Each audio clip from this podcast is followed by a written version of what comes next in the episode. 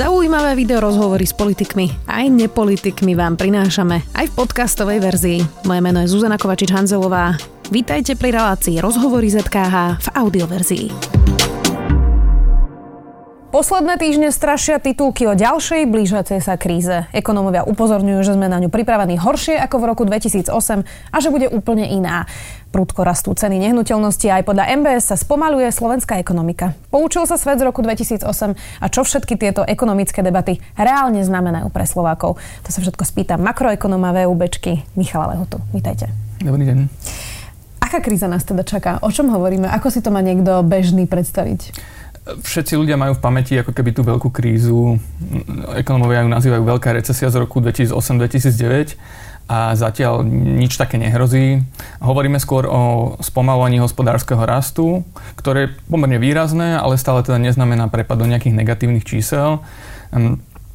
Ono je to do istej miery aj prirodzené, ten, ten hospodársky cyklus e, trvá vždy nie, niekedy 7, niekedy 10 rokov, teraz je to dokonca viac ako 10 rokov v Spojených štátoch amerických, čiže každý už ako keby čiastočne očakával, že, a, že ten vrchol je za nami, nezamestnanosť je veľmi nízka, či ako keby z tejto pozície sa rastie už oveľa ťažšie.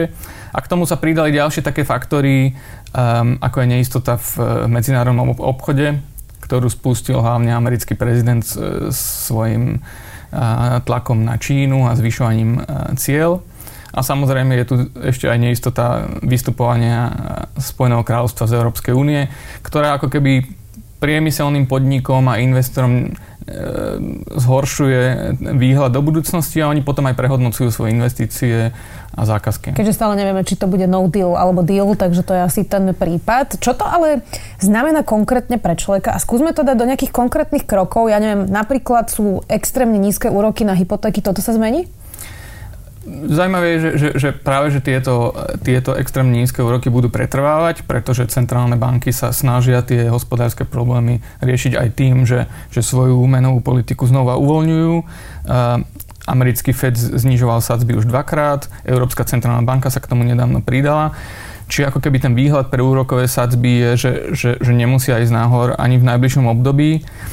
My sme dokonca analyzovali scenár um, tzv. japonský scenár, kde sú vlastne tie krátkodobé sadzby na blízko nuly už, už od konca 90. rokov, či je možné, že, že to bude ako keby nejaký nový normál, že tie úroky budú nízko veľmi dlho.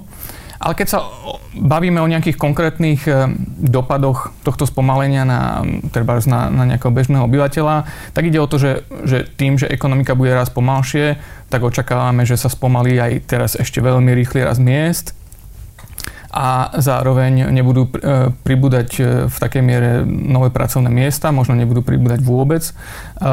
Čiže ako keby aj firmy v oblasti služieb, ktoré, ktoré tvoria väčšinu ekonomiky, môžu očakávať pomalší rast um, dopytu po svojich tovaroch a službách, čo znamená aj ako keby nejaké niž, nižšie tržby, možno nižšie zisky, ako očakávali. Keď hovoríme, že e, pomalší rast platov, možno keď nás dnes niekto pozerá, e, tak má pocit, že stále nemá rakúsky plat a že veď predsa tak rýchlo tie platy nerastú. Čiže keď hovoríme o pomalšom raste platov, tak čo to presne znamená? No, v druhom štvrť roku sme dosiahli 10-ročné maximum. E, podľa štatického úradu rastli mzdy až skoro o 10% v porovnaní s minulým rokom. Bol tam čiastočný efekt toho, že, že vláda zaviedla tzv. 13. a 14. platy, čiže nejaká časť odmien sa presunula práve do tohto štvrť roka. Ale aj napriek tomu na celý rok e, sa očakáva rast miest v okolí 7%, čo je oveľa viac e, ako rastie ekonomika, ako rastie produktivita práce. Čiže ako keby zamestnanci naozaj z toho koláča si, si odkrajú pomerne e, čoraz, čoraz väčší, väčší diel. Stále to však nie je taký veľký pomer ako, ako v západnej Európe, čiže je možné, že ešte ako keby rýchlejší raz miest isté obdobie môže pretrvávať. Uh-huh. E, predtým, než ešte prejdem k vyrovnanému rozpočtu a ďalším veciam, ako sú sociálne balíčky, tak mám ešte jednu takú praktickú otázku. Keď teda sa hovorí o tom, že spomalí sa ekonomika a že môže prísť teda ďalšia kríza, predstavme si, že niekto má nejaké úspory na účte. Ja neviem, namodelujme si to, že mám 10 tisíc eur odložených, uh, ktoré nepotrebujem ako nejakú zábezpeku. Čo je najlepšie v tejto situácii urobiť? Investovať ich niekam alebo nechať si ich na účte? Čo, čo by som mala teraz urobiť, keď teda ide tá kríza alebo to spomalenie ekonomiky? No, treba vždy zohľadniť asi najmä dve veci. Tá prvá je, do akej miery sa, sa tie hospodárske problémy môžu týkať aj mňa osobne či mojej firme, môjmu zamestnávateľovi hrozia nejaké problémy a ja naozaj tú rezervu potrebujem. A bežne sa hovorí o tej rezerve možno nejaký, na, na nejaké 3 mesiace dopredu, kým, kým si nájdem nejakú novú prácu. A, a, ta, a tá druhá dimenzia toho rozhodovania je e, práve e, v súvislosti s nízkymi úrokovými sadzbami, ktoré sme spomínali, že, že na, na bežných účtoch, na sporiacich účtoch uh, budú pretrvať, ale aj na hypotékach, čo, čo, je, čo je dobrá vec. A v takom prípade tie, ak teda už, už máme úspory nejaké navyše, ktoré chceme nejako zhodnotiť, tak by sme mali rozmýšľať o tom presunúť ich do nejakých ako keby agresívnejších fóriem. E, to sú napríklad e, akciové trhy, pretože dlhopisy tiež dnes ponúkajú veľmi nízke výnosy. Um, rastie, v, v krízových časoch zvykne rásť aj cena zlata a niektorých ako keby um, taktiež niektorých mien, uh, ako je švajčiarsky frank, uh, japonský jen a podobne. A to už, to už sú skôr také... to na účte. Ak nechceme prísť o, o, o tú hodnotu, ktorú, o ktorú nás ukrajuje nejaká inflácia, uh, tak určite nechávať na bežných účtoch. Dnes vyšla správa, že pre spomalujúcu sa ekonomiku očakáva ministerstvo financí horší výber daní a odvodov o 66 miliónov eur tento rok a v ďalších rokoch teda príjmy klesnú až o 700 miliónov eur, čo znie veľmi hrozivo toto číslo. Uh, teda tá správa hovorila, že je to pre práve slabší výkon ekonomiky, lebo je menšia domáca spotreba, zavádzajú sa teraz sociálne balíčky, to bude stať teda rozpočet rozpočet asi 300 to je zase strana eur. výdavkov, ale aj strana príjmov. V tomto stave uh, je to zlý nápad, všetky tie predvolebné balíčky vládne? Uh, to mi možno ako analytikovi ne, nepatrí hodnotiť, uh, ale z hľadiska dopadu, tie dopady na, na bilanciu verejných financí sú pomerne jasné. Uh, Mali sme mať pôvodne vyrovnaný rozpočet už v tomto roku a do polovice oktobra bude minister financí musieť predložiť, predložiť, vláda bude musieť predložiť parlamentu návrh e, rozpočtu na budúci rok. No a tento bude mať veľmi zložité. A z, ja by som očakával, že, že dokonca ústupí od, od toho záväzku vyrovnaného rozpočtu, ale zároveň tam máme pravidlá aj národné, aj európske pravidlá o rozpočtovej zodpovednosti, ktoré ho tlačia zase do toho, aby ten rozpočet bol zodpovedný, bol transparentný a neobsahoval nejaké nejaké ako keby vymyslené čísla. Takže minister financia a vláda to budú mať určite veľmi ťažké v najbližších týždňoch. Robert Fico už roky hovorí, že vyrovnaný rozpočet nie je nejaká posvetná krava toto som ho parafrázovala. Skúste mi vysvetliť teda, alebo niekomu, kto e, nerozumie, prečo by si Slovensko nemohlo predsa požičať peniaze, prečo by sme mali mať vyrovnaný rozpočet? Áno, nie je to nejaká posvetná kráva. E, ide o to, že, že štáty by si v, ako keby v, v horších časoch mali vytvárať nejaký priestor na to, aby sa mohli založiť v tých horších časoch a pomôcť ekonomike. Problém je v tom, že slovenský dlh dneska dosahuje okolo 48% HDP, čo je len veľmi tesne pod tou najnižšou uh, sadzbou, najnižšou úrovňou uh, našej dlhovej brzdy. Čiže akékoľvek, akékoľvek akože zvý, jeho zvýšenie by, by už uh, tieto sankčné pásma dlhovej brzdy prekračovalo. Ale zase ani, ani to, tie prvé pásma znamenajú len také mierne sankcie, že, že ministerstvo financí musí poslať parlamentu list, v ktorom tú situáciu bude vysvetľovať a až ako keby, horš, až ako keby vyššie e, pásma zadlženia by znamenali zmrazenie, treba zmrazenie platov politikov a podobne. Mm-hmm. Čo už by ich teda asi aj bolelo. Nechcem vás tlačiť e, keby do komentovania výrokov politikov, ale jeden mi ešte nedá. Andrej Danko nedávno pobúril viacerých ekonomov, keď hovoril o tom, že zadlženie Slovenskej republiky nie je žiadny hriech ani problém a teda upozorňoval na to, že iné štáty Európskej únie majú vyššie zadlženie ako Slovensko a že prečo si teda nepožičať miliardy a nedostávať napríklad diálnicu alebo nemocnice. Mm. Prečo nie? Uh, to je pravda, že Slovensko má v eurozóne stále je pomerne, pomerne nízke zadlženie. Je tam veľa krajín, ktoré presahujú tých 60% HDP tzv. to maastrichtské kritérium. Ale sú ako keby veci, ktoré Slovensko odlišujú uh, od, tých, od tých veľkých krajín, ktoré si to môžu dovoliť, uh, pretože ako malá otvorená ekonomika Ehm, ktorá má demokraciu ešte stále pomerne, pomerne krátko, e, sme zraniteľnejší na, na nejaké špekulácie a stratu dôvery finančných trhov. Videli sme, čo, čo sa stalo s tými tzv. periférnymi krajinami e, eurozóny v rokoch 2010 až, až 2015, že napriek tomu, že dovtedy e, boli úrokové sadzby pomerne nízke, tak tí investori tým že, tým, že tí krajinám prestali ako keby veriť, tak požadovali od nich veľmi vysoké úroky na to, aby refinancovali ich, dl- ich dlh. A to môže byť samozrejme riziko aj pre Slovensko.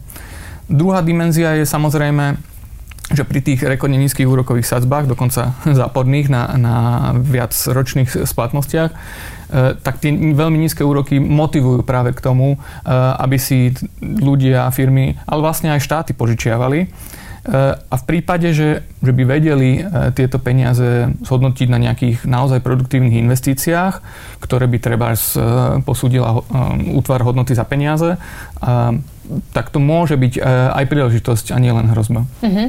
Veľa sa hovorí o tom, že Slovensko sa bude musieť transformovať že už nie sme tá lacná pracovná sila a nebudeme iba tá montážna ako keby hala. Ivan Mikloš, predeník N, povedal práve v týchto dňoch, zdá sa mi, že dochádza k istému posunu. Potrebujeme reštrukturalizovať ekonomiku a jednou z podmienok je vzdelaná pracovná sila. Krízou za dverami, čo by bolo teda najrozumnejšie, keď už by sme sa zadlžili, predstavme si to, že si teda požičame tie peniaze, do čoho by sme mali investovať? Znovu tam môžeme mať rôzny pohľad. E, jeden pohľad je, že chceme pomôcť ekonomike práve tu a teraz. To keby bolo naozaj veľmi zlé. A vtedy, vtedy, by išlo, vtedy by malo ísť o také výdavky, ktoré naozaj rýchlo sa dostanú do ekonomiky a rýchlo sa tam budú obracať. E, často sa hovorí o, dokonca aj o zvyšovaní sociálnych dávok, ktoré v, v tomto smere môžu pomôcť krátkodobo. By ľudia viacej peniazy minuli a tým pádom by sa roztočila ekonomika? Presne tak. Ale ak hovoríme, a zrejme Ivan Mikloš, e, keď spomínal e, školstvo, tak zrejme hovoril o nejakom e, dlhodobom potenciálnom raste Slovenska, ktorý sa do veľkej miery ako keby vyčerpal tým, e, tým príchodom zahraničných investorov a, a rastom, e, pomerne rýchlým rastom miest. Čiže to znamená, že Slovensko ako keby v súčasnom období, v súčasných rokoch sa nachádza ako keby na nejakej kryžovatke, že či, no, pretože už, už tú životnú úroveň západných krajín nedobieha tak rýchlo, ako dobiehalo v minulosti. A, ale ten ďalší, ďalší rast, to ďalšie dobiehanie je oveľa zložitejšie ako predtým. Kým predtým možno stačilo, že naozaj mali sme tu pomerne kvalifikovanú, e, pomerne lacnú pracovnú silu a veľa z nich bolo nevyužitých, mali sme vysokú mieru nezamestnanosti, tak do budúcnosti e, sa môžeme pohnúť len tým, že e, tu budú investovať firmy s vyššou pridanou hodnotou a že tu nájdu ľudí, ktorí, ktorí v takýchto firmách vedia pracovať a vedia pre nich e, byť užitoční. Čiže veda čo, čo znamená, e, že školstvo musí tú, túto takých ľudí produkovať. Samozrejme to neznamená, že každý bude, každý bude vedec a každý bude inovátor, ale aspoň nejaká kritická masa ľudí by tu takých mala byť. Veľká téma volieb sú regionálne rozdiely. A Robert Fico hovorí, že Bratislava nie je Slovensko, on to stále tak opakuje. A má v tom čiastočne pravdu, Bratislava je hlavné mesto, ale to tak platí asi v každej krajine, že hlavné mesto, kde e, tá ekonomika najlepšie šlape, je trochu inde. A ako vyzerajú na Slovensku tie ekonomické rozdiely? Pretože v tých štatistikách Slovensko stále oproti iným štátom vychádza, že tie nožnice, ktoré sú roztvorené medzi najchudobnejšími a najbohatšími, e, nie sú tak výrazné ako v iných krajinách. Toto stále platí? E, znovu sú tam, môžeme sa pozrieť na rôzne štatistiky to je práve na tom také, také možno neprehľadné, že podľa niektorých štatistík, keď sa pozrieme na štatistiky HDP, teda ako keby ekonomického výkonu jednotlivých krajov a porovnáme Bratislavský kraj s nejakým chudobnejším v rámci, v rámci krajiny a to ešte ako je to v iných krajinách, tak nám vidí, že ten rozdiel je priepastný. Ale to je do, do istej miery skreslenie, ktoré vyplýva, že tie, že tie hlavné regióny regióny hlavných miest e, často priťahujú pracovníkov z ostatných regiónov, ktorí tam vytvárajú tú pridanú hodnotu, ale treba tam nie sú prihlásení ako obyvateľia. Mm-hmm. Čiže to je do istej miery nadhodnotené. A preto sme sa my e, aj v takom svojom analytickom mesačníku pozreli aj na rôzne iné indikátory, a to je napríklad priemerná mzda alebo miera nezamestnanosti. No a v tej priemernej mzde nám vyšlo, že, priemere sa rozdiely medzi 8 krajmi alebo 79 okresmi e, s časom znižujú. A to sa týka aj, aj, aj toho, okolko je vyššia priemerná mzda v Bratislave ako, ako zvyšku Slovenska. V závislosti od metodiky v minulosti bola priemerná mzda v Bratislave aj o polovicu vyššia ako je slovenský priemer, ale dnes je to možno tretina, jedna tretina, jedna štvrtina. Čiže samozrejme tie platy sú vyššie, ale nenašli sme tam dôkaz toho, že by sa tie, ako sa hovorí, že nožnice, nožnice sa roztvárajú. Uh-huh. Veľa ponosov je, že či sa máme po revolúcii lepšie, teraz sa blíži 30. výročie novembra 89 z vášho pohľadu ekonomického, makroekonomického máme sa lepšie alebo horšie?